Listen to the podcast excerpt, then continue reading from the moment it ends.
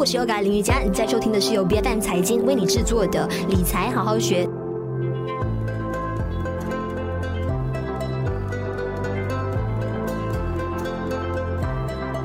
那投资和投机之间呢，就只是有一线之差而已哈。特别是近期呢，我开始有闻到了股市当中非常浓厚的投机的气息哦。那大选前后呢，其实市场依然是充斥着非常非常多的不确定性。那各大党派联盟，或者是成为新首相呼声最高的那几位政治人物的啊一些关联的股项呢，也开始风起云涌的一个情况哦。那当我今天早上开始收到我的父亲就是安华概念股 ASB 的这个股价暴涨的趋势图的时候呢，我就知道。事情不简单了，开始越来越多的散户呢，或许开始要参与这一波投机的一个现象。那这个时候，我到底应该要劝他怎么样呢？是叫他不要投机，要保持理智呢，还是叫他应该要追随内心的答案呢？我自己本身也是非常的纠结，甚至我脑袋呢还产生出了很多很多个不同的可能性。我想说，哎，要是真的 ASB 这支股票了，在未来是有很好的一个发展的话，怎么办？我是不是阻碍你发达致富了？那今天在我们理财好好学的，我们就特地请来了一位专家。来跟我们畅谈一下关于这个政治概念股的这个题材哈，到底投资政治概念股是不是跟赌没有区别呢？那专业投资人究竟是怎么样看待这一个现象的？那在我们的节目当中，我们邀请到的就有金融工程师，也是 Finward Technology 的创办人，有 Simon，你好。Yoga 你好，是，其实，在我们国内呢，这几十年以来啊，就朋党主义还是非常强烈的。但是，因为这一届的大选呢，不确定性呢是非常非常多的。那明显我们看到一些投资主题上的炒作的热度啊，是没有像往年或者是往年几届的那个大选来的这么高的。那随着开始看到有一些主要的大党势力呢开始被削弱，然后感觉好像整一个战情呢也越来越明朗化。那政治概念股投机性的行为呢，在你看来，其实会不会有嗯年年逐步下滑的这个趋势？OK，如果我们拿嗯上一届的大选二零一八年五零九变天的那一那一次的案例来做做 comparison 的话呢？嗯，我我看到的数据是它的那个热度其实是没有下跌下跌的。嗯嗯就好比如说二零一八年的时候是敦马上任首相，跟他有关联的公司就是 Allcom，在短短的八个交易日里面暴涨了两百二十四 percent。而这一次呢，是因为热门。啊、呃，大热门首相是啊，首首相人选是安华，所以跟安华有关联的公司 ASB 呢，也在十三个交易日里面也涨了两百多 percent。所以如果按照最近的这两次大选概念股来看的话，啊、呃，其实投资者对于这些大选概念股是乐此不疲的，还是很喜欢。哇，谁有可能会做首首相，就买谁的股票。这样子样的一个情况是，那你自己本身的操作呢？你会不会也去跟着追逐这些所谓的啊、呃、政府啊，或者是政治人物关联的概念股，去追求这些波动来赚取差价？其实我刚刚提到的 Allcom 跟 ASB 这两个是个成功案例来的，嗯、它基本上是呃属于幸存者偏差的一个情况，也就是说每个人看到说哎安华要上位了，就买 ASB，但其实。跟安华有关系的股票不止 SP，还有 MUI Property，还有很多 MUI 的东西。嗯，但是那几个没有涨的哦。嗯嗯，Opcom 你讲盾嘛，Opcom，Proton M 呢也是啊。你讲啊、呃，木油丁。它的那个 Triven 呢，也是没涨啊，嗯、是，所以其实所以不能够以偏概全，你都不知道说到底那些所谓的资金会涌向哪一支。其实啊，散户投资者有很啊很多情况，就是三个股票里面只要有一个中，他就认为百分之百会中，嗯，另外两个不中，他完全 ignore 掉的，嗯、所以这个是。呃，散户投资者在股市里面亏钱的最大一个因素就是幸存者偏差，他只看成功的案例，失败的案例哪怕是高达六十 percent，他依然还是说，哎，ASP 一直涨就可以了。是啊，所以我的话，我是不太会碰这种股票，因为股市本身就已经是一个高风险的一个市场了，因为它 PE 一来就卖你一个三十，你你买贵三十倍的价钱，你还要去赌，你还要在三只里面选一只，或者十只里面选一只。所以这种高风险低回报的这种主题差价的赚钱机会，我一般不怎么碰。但是我相信你会收到很多来自学员的这一些提问，就告诉你说：“哎，老师到底有什么什么好看头的？”然后如果说你不去呃顺应他们想要了解这个问题的话，那感觉好像在泼他们冷水。有，确实是呃，这一次我买了两只股票是跟政府有关系的，卖一句，Tenaga，我是买了。嗯然后他们都会问我，你是不是因为大选到了，所以你才买这两只股票？啊、我讲不是，我选股完全不看这些主题，我是刚好就在那个时候看到它低，呃低估了，我才买。我跟政治没关系。他还有我呃，他们问我，那你买了麦吉，为什么你不买 ASB 呢？嗯嗯。可是 ASB 跟麦吉是完全两个不同概念的股票。你讲国政最呃这一次的大选不是惨败嘛？只有三十个席。那如果国政做不到政府的话，啊，不能够主政府的话，麦吉会不会倒呢？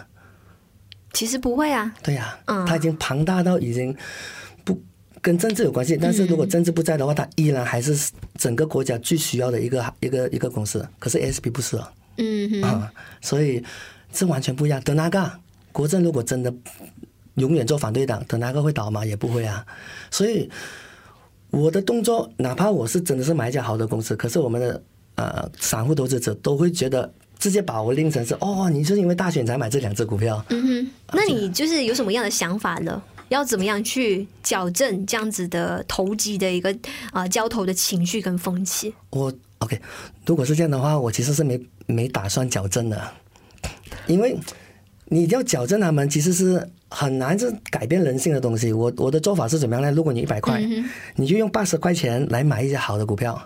然后你就用那二十块钱分到十十分，大概每一个两块钱，去买十个你手痒的股票。就人总喜欢赌，你就拿你二十 percent 的钱去赌吧。是是，而且我我其实觉得你这样子一个做法是对的，因为人是要跌过才知道说要怎么样爬起来。而且我觉得说投机就是投资的一个学习的过程。对对，你经历过了之后，你才知道说，哎，什么是该做，什么不该做，什么时候分分钟让你赔上你不该赔掉的那个资金。你讲这个呢？投投机也是投资的一部分，而且分分钟很多时候，啊、呃，如果你真的能够认错的话，你的 cut loss 的那个那把刀都是在投机那边念出来的。嗯，啊、呃，因为当很多人在股票里面，比如说我们讲二零二零年跟二零二一年的 Top Growth，为什么这么多人亏九十 percent？就是因为它是好公司，长期持有这两个概念弄到不愿意 cut loss。啊啊！可是如果你投机的话，你敢敢进敢敢出的话，做久了过后，你的 cut loss 的那把刀会磨得很利，嗯、反而是好事。是是是，如果能够从错误中学习的话，这个是好事来的。那 Simon，你开始就是学习交易的初期呢，是不是也有摔得很重过？然后也从投机当中的这个过程有学到，也交了很多学费啊，对，对，对，学到了最宝贵的一堂课。嗯，基本上其实我一开始我是投机的。我不喜欢投资股票，在马股当中？啊，对，我第一次接触的是.啊投资投机，那个 第一次接触的投机，一来就投机，我看不上长期持有，我看不上股票.我第一个接触的啊金融产品是期货，中指期货，每一天买卖进出罢了，买涨卖跌，买涨卖跌。啊，对，然后那时候我还是大学一年级，嗯，我大概拿个一个两万块钱，一天里面能够赚个三百到六百块钱，哇，好开心，嗯嗯，但是我一亏亏千多两千这样。子样，嗯嗯嗯，所以在那一边我学会怎么样 cut loss，啊，在那边我学会怎么样 cut loss，而这个 cut loss 是我之后这十二十年下来，我看过很多人一开始学长期持有、长期投资的人都学不到的东西，因为长期持有是越跌越买，越跌越买。越跌越买，在我们，因为我之后有去做过操盘手，嗯，其实在，在呃操盘手的世界里面呢，跌了还要再买，那你就是放大你自己的错误，嗯，啊、呃，所以，嗯，试过亏很多钱在投机上面，然后因为不愿意 cut loss，嗯。嗯，嗯，所以疑问呢，我现在是有做基本面分析的话，我依然还是把 cut loss 放得很重，好公司依然 cut，所以这个是很重要的。懂得止损是一门我觉得非常博大精深的艺术。对对对，尤其是你看了过后它涨上来，你要不要买啊？你买了它跌下来，你要不要 cut 呢？嗯哼，啊，你来回错这几次，第六次你还不敢，还敢不敢进？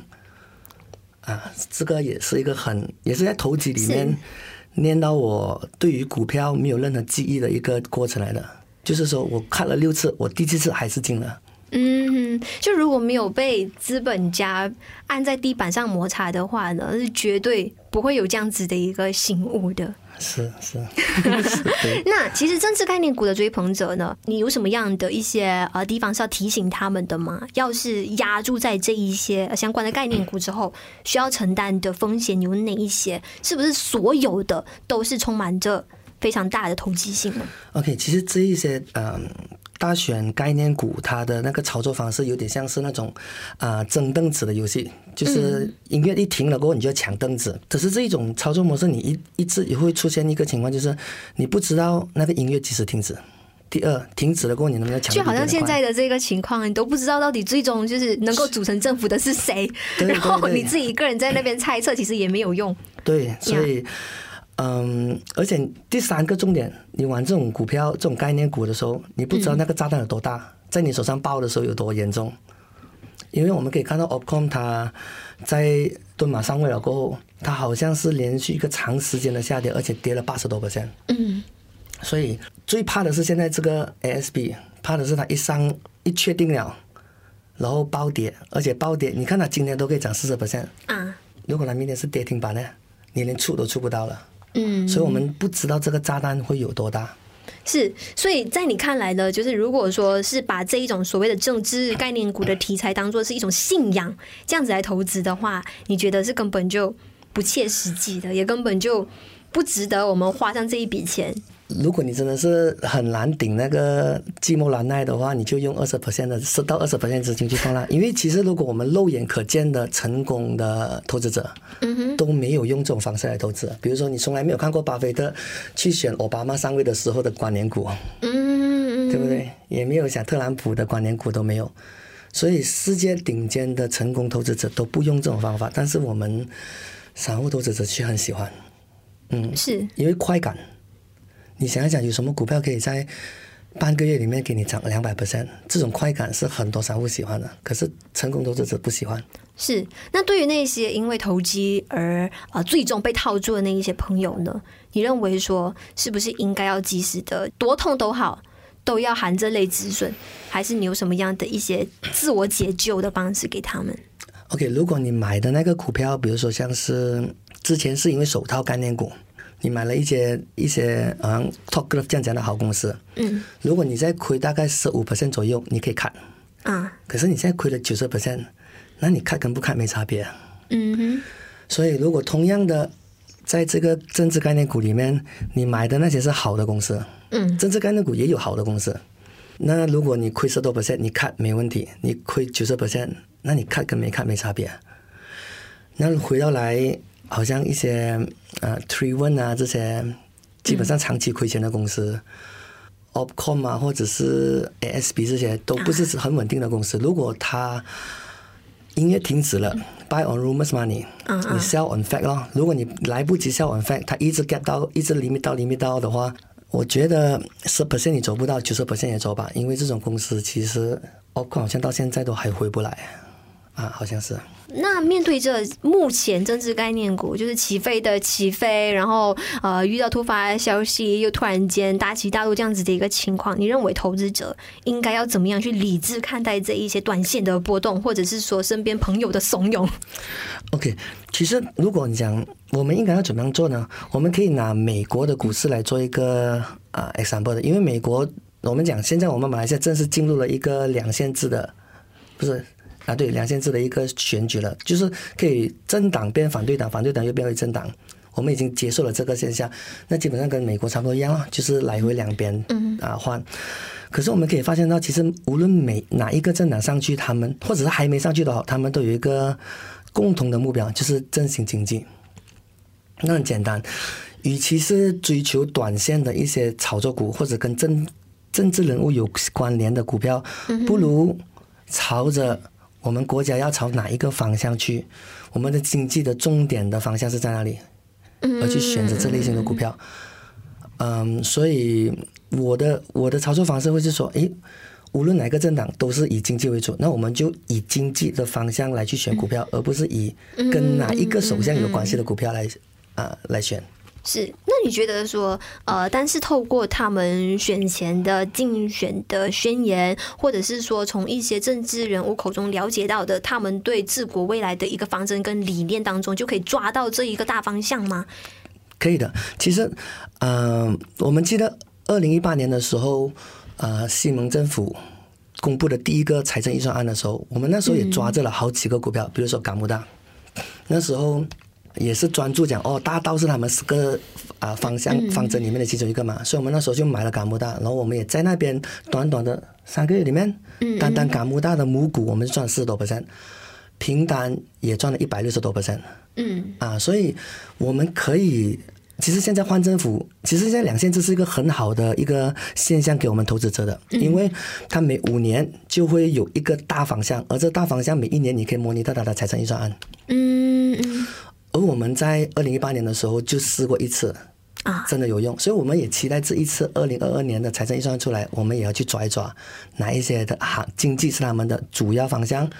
然后，因为我们也可以看到二零一八年的时候，他们还推出了一些，呃。比如说，我有个朋友，他也是上市公司的老板。那时候，二零一八年就呃，教育部是蛮蛮多动作的啊啊，做了很多的政策，也改了改革了很多东西，导致那一家上市公司的股价是悬崖式的暴跌，暴跌到跌无可跌的价格。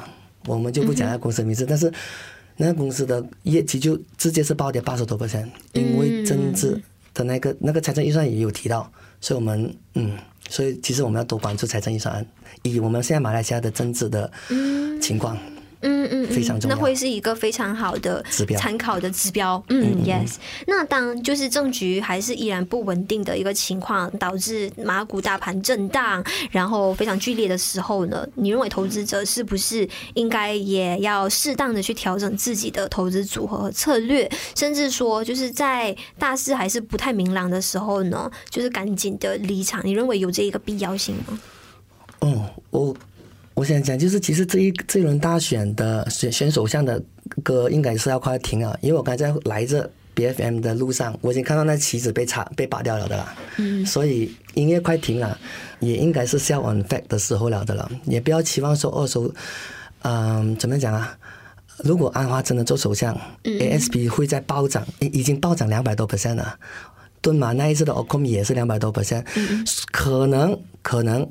这一次 SB 会涨三百 percent，但是两百多 percent 跟三百 percent，那六十 percent 就交给别人去赚吧，我们就赚两百。如果你真的赚两百 percent，点到为止是吧？是啊，就不要在两百多 percent 的追，就千万不要去抓住所谓的趋势的尾巴。对对对，尾巴是很容易掉翻车的。嗯，因为你是成为最后那个接棒的人 啊，对，你是接盘侠了，所以如果还没进，今天想进，不要了，真的不要了。因为涨两百多 percent 到三百 percent，看起来是六十 percent，其实不是。嗯。那两百多 percent 是用它零的时候开始的，你现在两百多 percent 涨上去，其实可能才十多二十 percent 吧，大家。嗯。啊，所以没有意思。是一位成熟投资者的炼成呢，必定是经过时间的淬炼，经过市场的磨打。啊。嗯，然后最终呢，就形成自己一套呃，就是。觉得说，哎，最能 work 的、最受用、最有效性最高的一套的这个投资分析的理念，嗯、那么也希望所有的朋友的，就是可以啊。呃管得住自己的这个人性的弱点，可以抵挡得住就是外界的这一些诱惑，千万不要因为就是呃身边的朋友游说啊，或者是说哎看到一些小道消息，就影响到了自己最终对于这个投资方面的一个决策。那今天我们也非常感谢理财好好学请到的这一位来宾，我们有金融工程师，也是 Finroad Technology 的创办人，有 Simon 来到我们节目上做客，非常感谢你。谢谢小哥。理财好好学，每周四更新最新的 Podcast 节目，关注 BFM 财经脸书专页就能获得更多节目资讯。我是要改林瑜伽，我们下一期再见。